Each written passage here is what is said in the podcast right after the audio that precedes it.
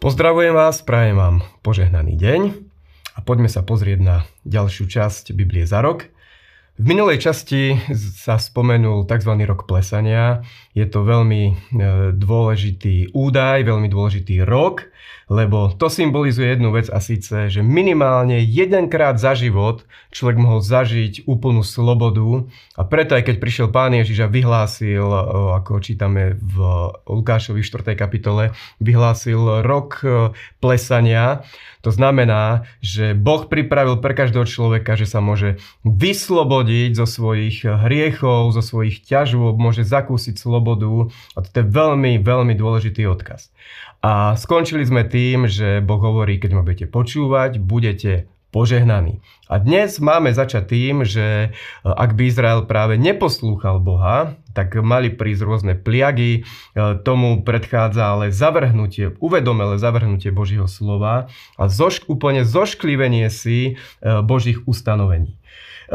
Ak by k tomu došlo, tak Boh hovorí zaujímavé veci a síce, že pošlom na vás strach, stratíte zrak a ehm, príde zmalátnenie duše, potom nasleduje chudoba a rôzny e, úpadok v každej oblasti.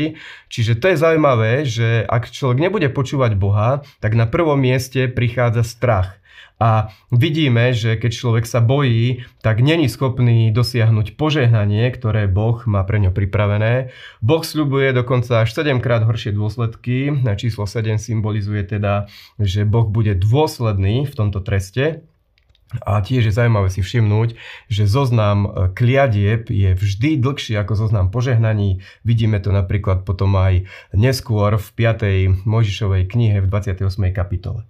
E, nakoniec ale tohto zoznamu Boh dáva jednu nádej a síce ak sa Izrael obráti k nemu, tak ho nezavrhnem natoľko, aby som ich vyhubil, lebo budem pamätať na zmluvu, ktorú som urobil s ich predkami, lebo Boh je vždy Bohom veľkej milosti a Ježiš, keď prišiel, tak v ňom je napísané, že bol plný milosti a pravdy.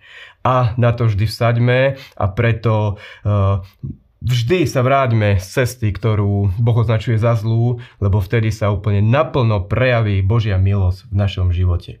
27. kapitola v 3. Možišovej ktorú čítame, tak sa zaoberá vecami, ktoré človek mohol slúbiť, slúbiť pánovi.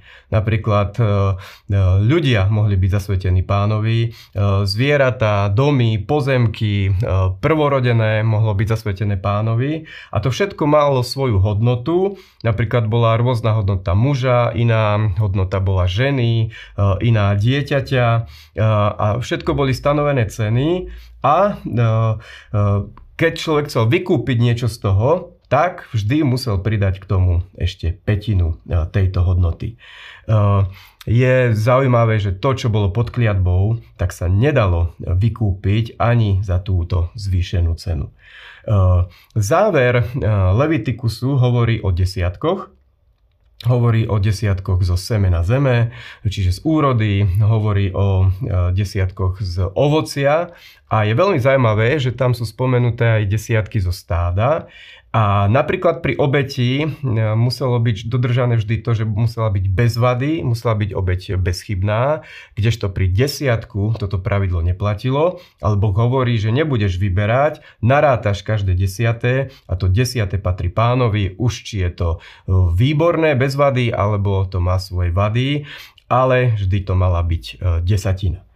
A prechádzame na knihu Numery, mne sa veľmi páči jej hebrejský názov, ktorý znamená Bemidbar, a to znamená na púšti, lebo naozaj celý ten dej sa odohráva na púšti. Je založený na zoznamoch ščítania ľudu, aj prvá kapitola hneď sú tam, e, sú tam počty.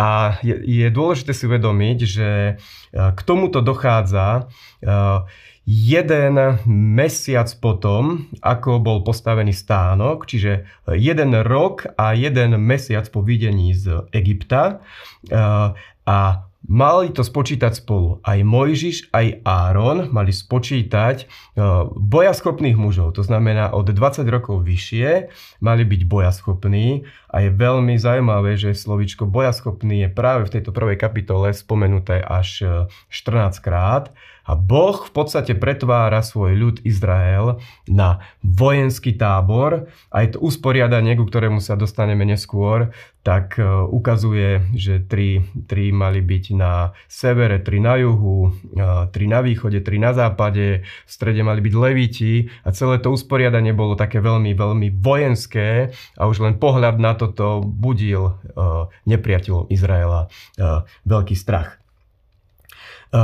Počty, ktoré čítame v tejto prvej kapitole, pravdepodobne sú zaokrúhlené na stovky, v jednom prípade na, na 50 na 50 a najviac bolo práve z pokolenia Júdu, spomeniem, 74 600 bojaschopných mužov a najmenej bolo, bolo z pokolenia Manasesa 32 200 bojaschopných mužov.